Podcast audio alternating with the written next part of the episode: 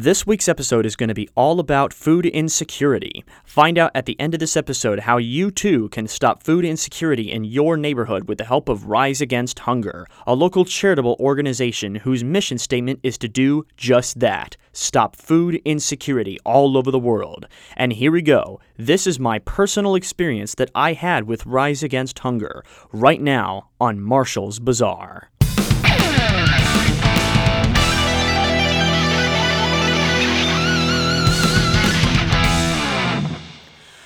Hello, people of the universe, and welcome to another episode of Marshall's Bazaar, starring me, Marshall Brown. As I've said earlier, this week we're going to be covering food insecurity. Now, what is food insecurity? It is basically a social term used to describe whether a person or a group of persons doesn't know where their next meal is going to come from, how they're going to get it, or what they're going to do about it once they do have it, whether or not they're going to ration it out, or whether or not they're going to worry about the next meal after that. It's very important. It basically all boils down to hunger across the entire world. This is a problem that affects us all because we can't live like we're in an episode of The Walking Dead. No, we have the right resources to stop world hunger. So I believe we should do it. And that was my reformation that I had after I had a bit of a run in, a bit of a visit, a bit of a nice time, more like it, with Rise Against Hunger. So I got a job and I'm living in Morrisville because of that wonderful, beautiful job. And one of the things that we did was a bit of a um, charitable volunteer day where we uh, helped out a local organization with uh, their daily work. And we did it for people in need because, you know, Fidelity cares. That's just something that I'm going to stick by when I'm there with them and stuff like that. But here we go. This was my experience. We showed up to a Rise Against Hunger facility and we helped out with bagging together little food bags that feed a family of six that include all of the necessary vitamins and nutrients that someone needs for every meal. And by the end of this episode, you too will find out how you can support Rise Against Hunger. So, yeah, this is a place that was close by. It was a local little nice place doing some nice things. But here's the real impact that I was able to help out with that me and my coworkers had with all the other people. We bagged up all of these foods in a food bags in a bit of a, you know, assembly line, have you?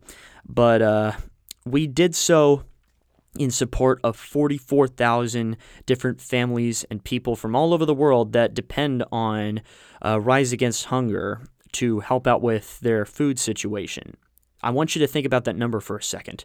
44,000 people is a lot of people, and I couldn't even believe that I was able to help out that many people just with the, I'd say, three and a half hours of work that I put into doing this stuff. It, it was amazing to say the least, touching and inspiring. But how did we do all of this? Well, these food bags that I've mentioned uh, that are made at the Rise Against Hunger facility are food bags that comprise mostly of rice and uh, vegetable extracts put together. And the, the nutrition facts on the bag basically state that it's a bunch of just 100% vitamins and key nutrients all put together, topped with a vitamin seasoning. Um, but we put the bags together with a rice bag, and we just put the rice in first. That's what one person would do because everybody had their own job.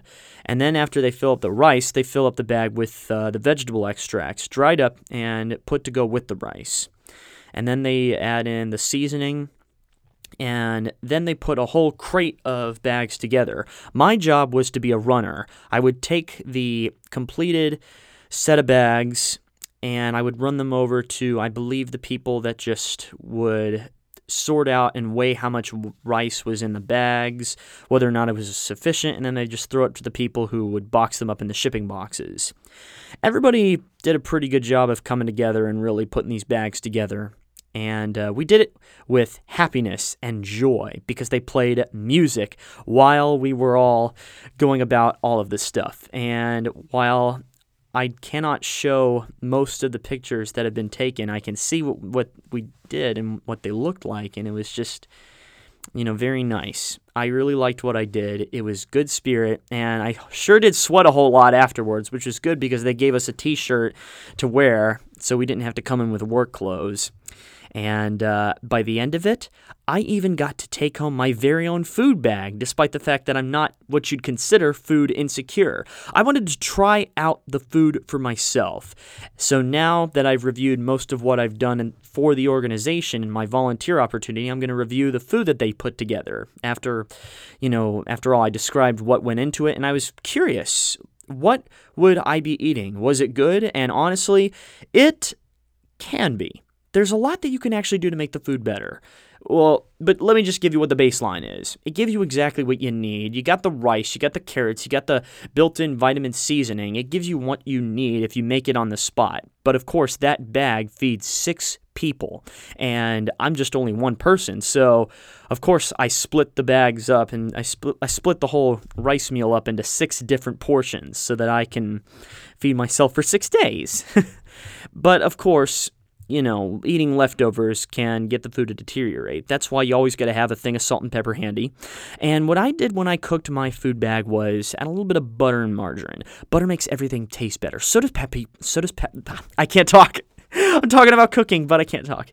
I was just trying to mention that I just added paprika, rosemary, and a couple of other spices just to make it taste better. And you could do that too if you get your own food bag after volunteering at Rise Against Hunger for a day, or if you just happen to have those spices on check, you know? But yeah, their food is actually better than I thought it would be, with a little bit of help from Chef Marshall.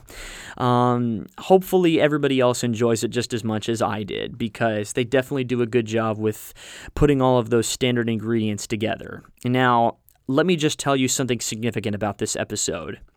Today, I wanted to actually do a bit of an experiment. I wanted to record this episode after about a whole three meals worth of fasting. I'm not going to be eating until lunch later today. But as of now, I'm feeling very hungry. I actually did this on purpose so that I can actually describe how it feels to feel hungry.